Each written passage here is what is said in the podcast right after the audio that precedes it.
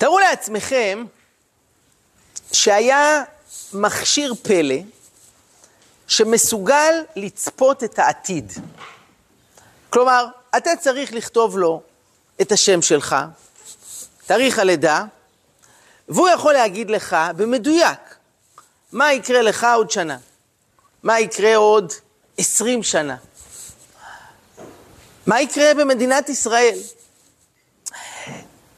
נגיד שהיה אפשר לשאול את המכשיר הזה רק שאלה אחת, דבר אחד על העתיד שאתה רוצה לדעת. מה היית שואל אותו? כן. מתי אני אמות? וואי, קצת מלחיץ השאלה הזאת.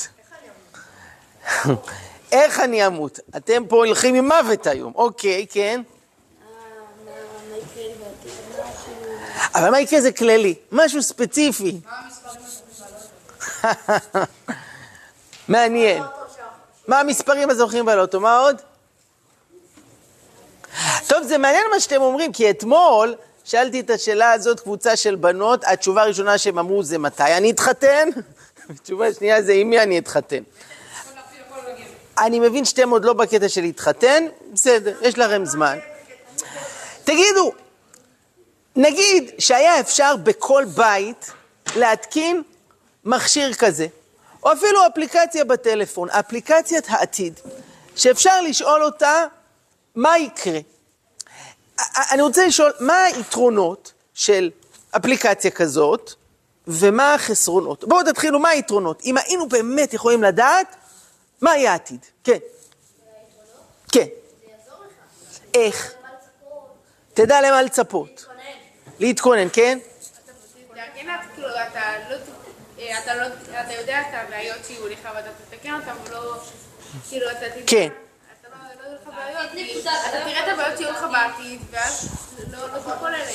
או הבן אדם יוכל להכין את עצמו, להתכונן לבעיות, לדעת איך לעקוף אותם, כן?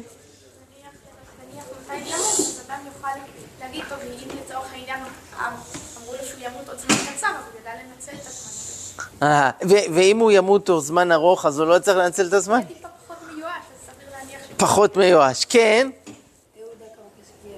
ידע כמה כסף יהיה לו. מה החסרונות בזה שיהיה איזו אפליקציה שתדע להגיד לאדם בדיוק מה יקרה בעתיד? יש חסרונות בזה, כן? אם לדוגמה בסוף יודיע לך שאתה תהיה תעמוד בעבודה מסוימת, לא משנה טובה או רע, אז כאילו, כל אחד שלך תשקיע, תגיד, בסדר, במילא אני אצא ככה, לא משנה אצא. כן. או, זה מה שיהיה, אז בשביל מה אני אתאמץ עכשיו, כן? אדם יהיה מבואס ולא ינסה לשנות את זה. כן. כן. השאלה אם אפשר לשנות את זה. אם האפליקציה אומרת שזה העתיד, אז אולי זה סגור. תגידו, אתם מכירים אנשים שיודעים לומר מה יקרה בעתיד? שיש להם כוחות ומסוגלים לצפות מה יקרה? כן, הבבא סאלי. טוב, יש סיפורי צדיקים על גילויים של רוח הקודש וכדומה, אבל היום אין לנו, אין לנו נביאים, אין לנו נביאים ואין לנו, ואין לנו רוח הקודש, אם כי יש לא מעט אנשים שכן אומרים על עצמם שהם יודעים לצפות את העתיד, וסיפור כזה מובא בגמרא במסכת שבת. האמת היא שהסיפור מאוד מוכר, אבל בואו ננסה לגלות שם כמה דברים שלא שמים לב אליהם. בקריאה ראשונה, ובסופו של דבר, השאלה החשובה שתצא מכאן זה מה באמת קובע את העתיד שלנו, את הגורל שלנו. והסיפור הוא כזה, רבי עקיבא הייתה לו בת, שזה מתחיל כמו כל האגדות על הנסיכה היפה והמוצלחת, אבל אנחנו כבר יודעים מהניסיון שמה הולך לקרות במשפט הבא? הולך להסתבך, נכון? מה? אמרו לו החוזים בכוכבים, ביום בו תיכנס לחופה, יקיש אותה נחש ותמות. מזעזע. היום הכי שמח בחיים שלה הולך להיות היום הכי עצוב בחיים שלה, או בעצם היום האחרון של החיים שלה. היה דואג על כך הרבה. תראו, זה משפט שצריך... זה משפט שצריך להבין אותו, היה דואג על כך הרבה. האם רבי עקיבא האמין למה שהם אמרו? או שהוא לא האמין להם? כי אם הוא האמין, אז איך תסבירו את המשפט הבא בליל חתונתה? כלומר, הוא כן מארגן לה חתונה. למה? רבי עקיבא, אתה לא מעדיף שתהיה לך בת רווקה חיה מאשר בת נשואה מתה? אז רגע, שנייה, אני משאיר את השאלה הזאת באוויר רגע. בליל חתונתה לקחה את סיכת הזהב שבראשה ותחבה אותה בכותל. בימים ההם הקירות לא היו כמו שלנו, זה היה קיר שבנו ככה מאבנים, יש מרווח ביניהם, והיא בלילה שולפת את הסיכה מהשיער ונועצת בתוך הקיר. בבוקר נכנסה הסיכה לתוך עינו של הנחש שהיה שם. תראו, היום אנחנו גרים באזור עירוני, אין חיות פרא שמשוטטות, אבל בימיהם הם היו חיים בטבע, היה סכנה של חיות רעות. אתם יודעים שיש בהלכה מושג של מים מגולים. מה זה אומר? כתוב שאם אדם השאיר במטבח מים גלויים בלילה, בבוקר לא לשתות את זה, צריך לשפוך. למה? כי היה חשש שבלילה יגיע נחש, היה צמא, שתה מהמים והשאיר שם קצת הרס, וזה מסוכן. אז אמרו הפוסקים, היום לא צריך לחשוש לזה. למה? כי היום לא מסתובבים נחשים בגבעת שמואל, ולא צריך לדאוג מזה. אבל פעם, היה לך חיות מסוכנות ליד הבית. נכנסה הסיכה בתוך עינו של הנחש. בבוקר, כשלקחה את הסיכה היה נסרח הנחש אחריה. רק דמיינו את הסיטואציה, היא קמה ככה בבוקר אחרי ליל החתונה המעייף, שולפת את הסיכה, מה היא רואה? נחש צפה. אמר לה אביה, מה עשית? כלומר, היא ישר הולכת אל אבא שלה. אמרה לו, לפנות ערב בא אני ודפק על הדלת. כולם היו טרודים בסעודה, ואף אחד לא שמע אותו. קמתי אני ולקחתי את הסעודה שנתנו לי ונתתי לו. אמר לה, עשית מצווה. יצא רבי עקיבא ודרש, וצדקה תציל ממוות, ולא ממיתה משונה, אלא ממיתה עצמה. מה הוא רוצה להגיד במשפט הזה? שצדקה, הכוח שלה כל כך גדול, לא רק להציל ממיתה משונה. כלומר, שאם אדם היה צריך למות באיזו צורה אכזרית, הוא ימות בצורה רגילה. לא, יותר מזה. צדקה יכולה להציל שהוא לא ימות בכלל. תראו, הסיפור הזה הוא מאוד מוכר, נכון? זה סיפור שהבת שלי, בת חמש, בגן, שמעה אותו מהגננת. אבל יש פה כמה שאלות. א', מה רבי עקיבא מתעניין בדברי החוזים בכוכבים? מה אכפת לו מהם? מה הוא שואל אותם? שתיים, אם הוא מאמין להם, למה הוא מחתן את הבת שלו? רגע, אני רק שואל את השאלות, כבר, כבר תוכלו לענות. אם הוא לא מאמין להם, אז מה הוא דואג על כך הרבה? חוץ מזה, מה זה דואג על כך הרבה? הכוונה שהוא כל היום כסה ציפורניים בעצבנות, מה יהיה? מה יהיה? מה יקרה לבת שלי? מה הכוונה? דאג על כך הרבה. עוד שאלה. כשהיא מוציאה בבוקר את הסיכה ורואה את הנחש, ישר היא הולכת אל אבא שלה, והוא שואל אותה, מה עשית? מה היא צריכה לענות על השאלה הזאת? מה התשובה לשאלה מה עשית? לקחתי אבא את הסיכה, הכנסתי בתוך הקיר, פוף, נכנס לנחש בעין השמאלית, מת. זה לא מה שהיא עונה. מה היא עונה? אתמול, בחתונה, אני המסכן עמד, כולם היו, אבל הוא לא, הוא לא, מה אכפת החתונה? הוא שואל אותך, מה עשית? איך זה קרה? היא פתאום עונה על משהו אחר, ואז מה הוא אומר לה? עשית מצווה. שקוייך, איזה חידוש. מה, חשבנו שהיא עשתה עבירה? מה, מה הוא רוצה להגיד בזה? יש למישהו תשובה? שאלנו פה כמה שאלות עכשיו. מה אתם אומרים? כן. לשאלה האחרונה, כן. אה, כאילו. זאת אומרת, זו לא שאלה טכנית, איך בדיוק חיסלת את הנחש, אלא מה בעצם השאלה? מה בעצם איך הרגת אותו? מה?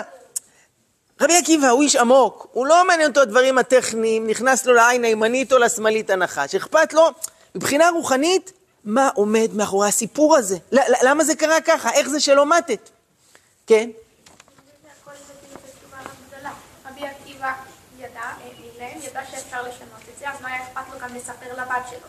אז כשהוא שאל את הבת שלו מה עשית, גם הבת שלו ידעה שהוא מדבר על זה, אז היא ענתה לו את ה... אתה מעורר פה עוד שאלה, האם הוא סיפר לבת שלו, תקשיבי חמודה, לא נעים לי להגיד לך את זה, אבל החוזים בכוכבים אמרו שאת הולכת למות ביום של החתונה שלך. מה אתם אומרים, הוא סיפר לה את זה או לא סיפר לה את זה? אתם הייתם מספרים לבת שלכם תחזית כזאת? לא בזה. למה לא? למה לא? מה? מלחיץ אותה. כן. אז א', זה, זה פחד, זה חרדה גדולה, יכול להיות שלא תרצה להתחתן בכלל ככה. אבל חוץ מזה, יש חשש שאם היא תדע שיש גזר דין מוות שמאיים עליה, אז כל החיים שלה, כשהיא תעשה מצוות, למה היא תעשה אותם? בשביל, בשביל להינצל. היא לא תעשה את זה כי זה טוב, כי זה חסד, אלא בשביל איכשהו. אולי זה הדבר שיציל אותה. בואו נחזור שנייה להתחלה. תראו, שאלתי, מה רבי עקיבא שואל את החוזים בכוכבים? מה אכפת לו ממה שהם אומרים? שימו לב, האם כתוב שהוא שאל אותם? לא. לא כתוב. מה כתוב? שהם אמרו לו. תדעו לכם, יש אנשים, אסטרולוגים, כל מיני יודעי עתידות, שהם מאוד אוהבים לפרסם את התחזיות שלהם. כל שנה, כשמתחילה שנה אזרחית חדשה, הראשון בינואר, נוהגים לפרסם בעיתון מה התחזית לשנה הקרובה. וכל מיני מומחים יגידו, השנה תיפול הממשלה, השנה יהיה מהפך, השנה פוטין ימות, השנה... מה שחבל, שאף פעם לא חוזרים אליהם בסוף השנה בשביל לבדוק אם זה קרה באמת. הם רק יודעים להגיד מה יקרה, אבל לא בודקים אם זה באמת היה. anyway, הם באים לרבי עקיבא ואומרים לו, תקשיב, הבת שלך יש לה גורל אכזרי, גזר דין מוות ביום החתונה. האם רבי עקיבא מאמין שזה מה שיקרה? לא, עובדה שהוא בוחר לחתן את הבת שלו. מצד שני, כתוב שהוא היה דואג על כך הרבה. תגידו, במה התבטא הדאגה שלו? האם הוא כל היום הלך עצבני ולחוץ?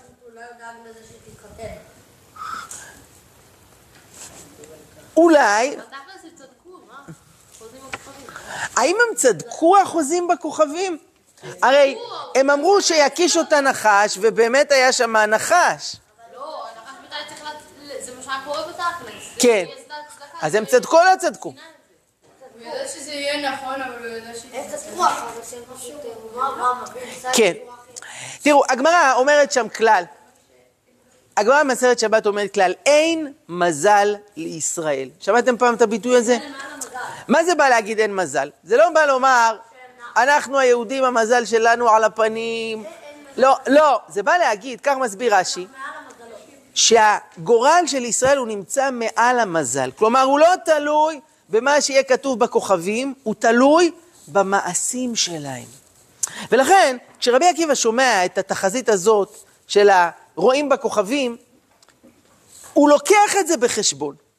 אני חושב שכשכתוב שהוא דאג על כך הרבה, אתם יודעים מה הכוונה? הכוונה שהוא דאג לחנך את הבת שלו. להיות בן אדם טוב, צדיק, רגיש, עושה חסד. תגידו, הוא הצליח בחינוך שלו? מה ההוכחה? עובדה, תראו מה קרה ביום של החתונה. תדעו לכם, חתנים וכלות, ביום של החתונה שלהם, הם מעופפים. הם בעננים, הם מאוהבים, הם לא קולטים את מה שקורה. הייתי פעם בחתונה של חבר שלי. אחרי איזה חודש, אני פוגש אותו, אני אומר לו, יואב, בואנה, איזה חתונה עשית, ממש היה שמח. הוא אומר לי, כן, אבל למה לא באת? אומר לו, מה לא באתי? בטח באתי, אנחנו רקדנו שם באמצע, אתה ואני, אתה לא זוכר? לא. עכשיו אתם מבינים למה מזמינים צלם לחתונה? שנדע מי היה, מי לא היה, כי החתן והכלה לא זוכרים, הם בעננים. ותראו שבחתונה הזאת, בעוד שכל האורחים, בעוד שכל האורחים מאוד עסוקים, במה הם עסוקים?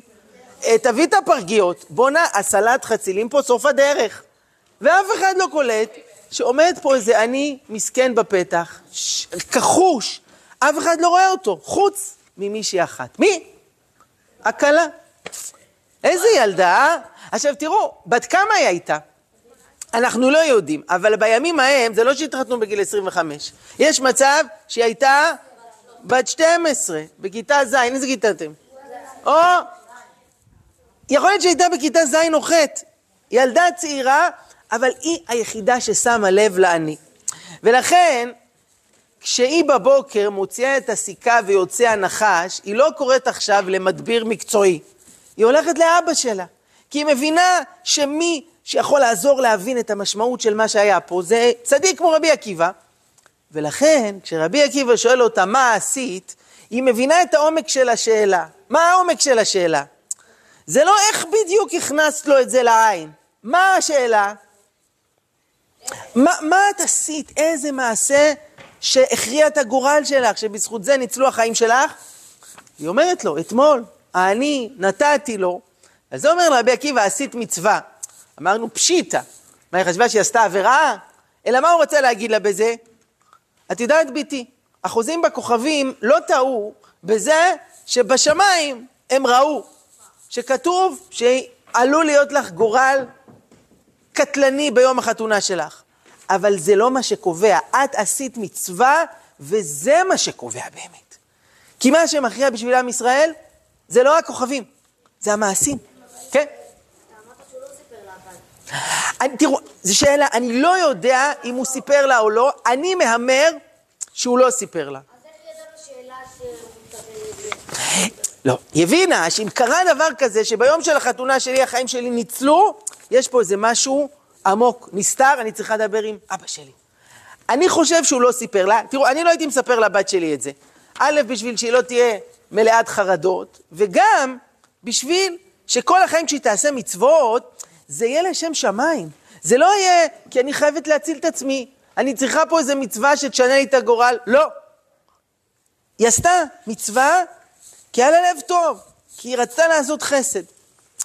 תראו, בצד שני של הדף יש פה סיפור, אבל הפוך. כלומר, רגע, אבל כל הצדקות והמצוות שהוא לא... שהוא עשה כל החיים, זה לא הספיק לי להציל אותך מהמוות? ודאי שזה עזר, אבל כנראה מה שהכריע את הכף בסופו של דבר, זה היה המעשה הזה, שזה היה מעשה גדול, שכלה ביום של החתונה שמה לב לדבר כזה, זה הכריע את הכף. תראו, בהמשך הדף יש כאן סיפור שני, שהוא גם כן סיפור ידוע, אבל שימו לב, שם השיטה אחרת. הסיפור הוא כזה, בשכנותו של יוסף מוקיר שבת היה גר נוכרי שהיו לו נכסים רבים. אמרו לו החוזים בכוכבים, כל נכסיך יפלו לידיו של יוסף מוקיר שבת. שוב, החוזים בכוכבים אוהבים לפרסם תחזיות. מה הם אומרים לו? לאותו מיליארדר, תשמע, לא רק שאתה הולך לאבד את כל הכסף שלך, אלא שמי יזכה בזה? היהודון הזה. הלך ומכר את כל רכושו, בכסף שקיבל קנה מרגלית ושיבץ אותה בתוך כובעו. הוא מאמין למה שהם אומרים או לא מאמין? מאמין. מאמין. מה הוא עושה כדי להילחם בגורל? הוא מוכר את כל הנדלן, הלמבורגיני, הנכסים, הבארות נפט, היהלומים, וממיר את הכל לאיזה מרגלית אחת גדולה ששווה מיליארדים. עכשיו שימו לב מה הוא עושה איתה. בתוך הכובע, זה קצת משונה, לא? הייתי אומר, תחביא את זה בכספת בעמקי האדמה, לשים את זה על הכובע, זה קצת משונה. תחשבו שנייה, האם יכול להיות? האם יכול להיות שזה בא ללמד משהו על היחס של האיש הזה לכסף שלו? תחשבו, רגע, מה קרה? עבר את הגשר שמעל הנהר, באה הרוח, הפריחה את הכובע מעל ראשו והטילה אותו אל המים. בא דג ובלע את הכובע. לפני שבת צדו דייגים את אותו הדג, הביאו אותו אל השוק לקראת ערב. אמרו הדייגים, מי יקנה דג בשעה כזו? כן, שעה מאוחרת, זה הרבה טרחה, עוד מעט שבת. אמרו להם, הביאו אותו ליוסף מוקיר שבת, שרגיל לקנות דג גדול לשבת. הביאו אליו את הדג וקנה אותו.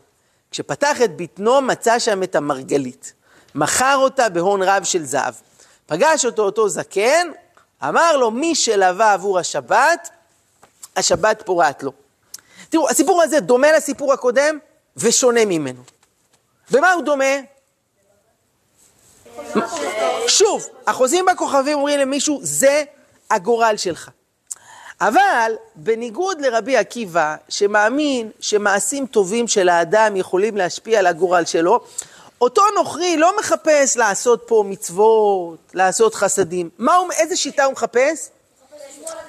איך לתחמן את הגורל. הוא ירצה לקחת לי, אני אשמור את זה כל כך חזק, צמוד, אתה צודק,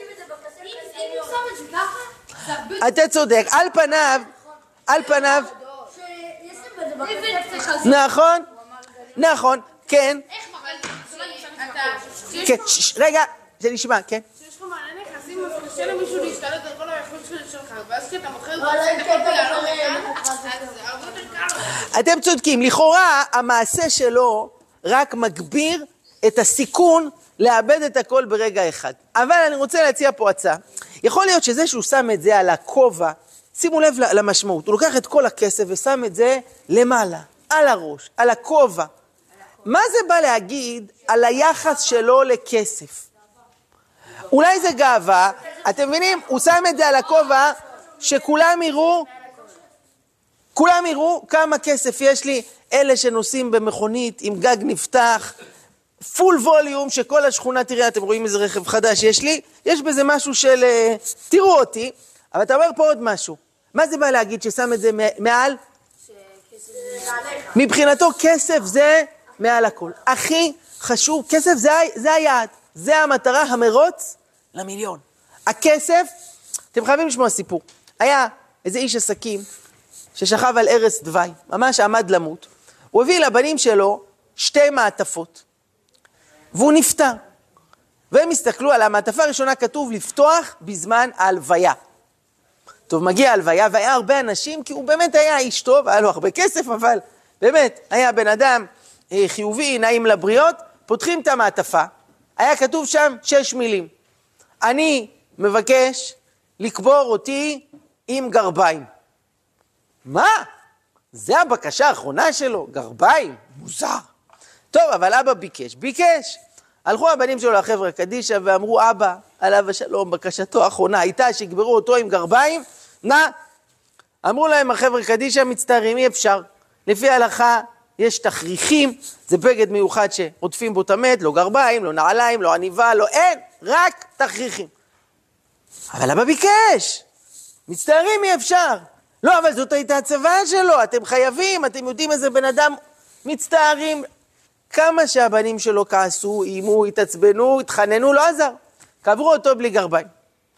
כולם חיכו למכתב השני, כי על המעטפה היה כתוב לפתוח ביום השלושים לפטירתי. מגיע היום השלושים, כולם מתכנסים, מתאספים השכנים, החברים, העיתונאים, גם אתם הייתם באים. לא, מה כתוב? פותחים את המעטפה, כתוב שם ככה. אני יודע שקברתם אותי בלי גרביים. רק רציתי להראות לכם שכשאדם עוזב את העולם, הוא לא לוקח איתו אפילו זוג גרביים. תראו, האיש הזה היה בן אדם חכם. הוא שייכב הרבה כסף, מיליונים. והוא ידע שיש לו ילדים לא כאלה אחראיים. הוא אמר, אני חייב ללמד אותם איך משתמשים בכסף. כל הירושה שאני משאיר להם. שידעו שכשבן אדם עוזב את העולם, הוא לא לוקח איתו אפילו זוג גרביים. ובהלוויה שלו לא יספרו בכמה מסעדות הוא אכל, וכמה טיולים הוא עשה לחו"ל, מה ידברו? כמה טוב הוא עשה. איך הוא עשה חסד. תראו, אספר לכם, הזמינו אותי פעם לערוך הלוויה של איש שלא הכרתי, בן אדם חילוני, אה, בן 80 שנפטר, והמשפחה רצתה שיהיה רב, שיהיה ככה טקס יהודי, יגידו קדיש. עכשיו, אני לא הכרתי אותו. אמרתי, אני צריך להגיד עליו משהו, אני, אני לא יכול להגיד סתם. אז הגעתי קצת לפני הלוויה, היה שם את שלוש, שלוש הבנות שלו. היו נשים מבוגרות, בנות חמישים. אמרתי להם, ספרו לי קצת על אבא שלכם. אז הראשונה אמרה, תראה, אבא שלנו היה אוהד שרוף של הפועל חולון. משחק אחד הוא לא הפסיד, הוא היה עומד שם בקהל והוא היה צועק, צועק, כל פעם שהיו מכניסים. אמרתי, אוקיי, מה עוד אתם יכולות לספר עליו? השנייה אמרה, המוסקה עגל שלו, זה היה חבל על הזמן, השכנים היו באים לטוב, הוא היה אלוף במוסקה. אמרתי, אוקיי, מה עוד? מספרים, מה אני אגיד בהלוויה? בסוף הקטנה אמרה, תראה, אימא שלנו נפטרה כשהיינו ילדות קטנות, ואבא גידל אותנו לבד, והוא היה בשבילנו כמו אבא וכמו אימא ביחד, והוא נתן לנו אהבה, והוא עזר לנו להתאושש מהפטירה של אימא, והוא נתן לנו את הכל. שמעתי את זה, אמרתי, בינגו. עכשיו אני יודע מה אני אגיד בהלוויה. כי פתאום, כשעומדים ברגע האמת, אתה קולט מה חשוב בחיים. זה לא הכסף, כי אפילו זוג ארבעים בן אדם לא לוקח. אבל שאלה מה הוא עושה עם החיים. האיש הזה שגר בשכנותו של יוסף מוקיר שבת, מבחינתו הכסף זה פסגת החלומות, זה גולת הכותרת, זה המטרה בחיים. ההפך ממנו זה יוסף מוקיר שבת, שמוכן להוציא הרבה כסף בשביל מה? בשביל לקנות דג לשבת, כי הוא מבין שכסף זה לא מטרה בחיים, זה אמצעי. ואולי, עכשיו אנחנו גם מבינים, אולי אנחנו מבינים למה זה צודק שהכסף יילקח מאותו עשיר ויעבור ליוסף מוקיר שבת. הרבה יותר ראוי שהשם ייתן כסף למי שיודע באמת למה נועד כסף, בשביל מה משתמשים בו. ואני יקרים, בואו נסכם. היינו פה שני סיפורים הפוכים. הסיפור הראשון מתאר תחזית איומה על ילדה שהולכת למות ביום החתונה שלה, אבל מתברר שהדרך לשנות את זה היה המעשים הטובים, הבחירות, החסד, הצדקה שהיא עשתה. הסיפור השני מלמד שאפשר לנסות לתחמן את הגורל ולעשות קומבינות ולהחביא ממנו, אבל לא זה באמת הדבר שמשפיע. יש מחלוקת בין חכמי ישראל, האם הכוכבים אומרים משהו על החיים שלנו. יש בעיתון כזה מדור של הורוסקופ. ראיתם פעם? כתוב שם, מי שנולד במזל מאזניים, השבוע יהיה לו הזדמנות כלכלית, ומי שנולד במזל שור יהיה לו ככה. ראיתם פעם דבר כזה? כל מיני תחזיות בהתאם לתאריך הלידה הלועזי של האדם. אז קודם כל, זה שזה תאריך לידה לועזי, זה חסר משמעות, זה לא קובע כלום. אבל, האם באמת אפשר לראות בכוכבים משהו עלינו? נחלקו בזה חכמי ישראל. הרמב"ם אומר, הבלים. זה שטויות, זה לא אומר עלינו כלום. וכל אלה שאומרים לכם שהם יודעים לפי הכוכבים, הם מדברים שטויות במיץ עגבניות. הרמב"ן לעומתו סובר שיש יכולת לראות בכוכבים ולדעת דברים מסוימים על האדם, אבל גם הרמב"ם וגם הרמב"ן מסכימים שאין מה להתעסק בזה ולא לבזבז זמן על הדבר הזה. למה? כי מה שקובע באמת בשורה התחתונה זה לא הכוכבים, זה המעשים, ותשמעו, זו בשורה טובה, זו אחריות גדולה. אני חושב שזה שהגעתם לפה היום, תראו, זה חופש הגדול, אתם לא צריכים לבוא לפה. באתם ובחרתם, מי יודע, מחר בבוקר, כשתוציאו את הסיכה מהקיר, פתאום ישלב שם איזה נחש צבע, לא, אל תדאגו, אין נחשים בגבעת שמואל, אבל מי יודע, איזה דברים טובים זה עשה בעולם, וכל יום שאתם מגיעים, וכל לימוד שאתם לומדים, אני חושב שתפילה אחת פה בבוקר בחופש, וחצי שעה של לימוד תורה בחופש, זה כמו חמש שעות לימוד, שמישהו בא, כי יאללה, זה בית ספר, וציונים ולימודים. אתם לא פה בשביל הציונים, אתם פה לשם שמיים, בשביל התורה, לאהבת השם. זה שווה פי כמה וכמה אשריכם. להתראות.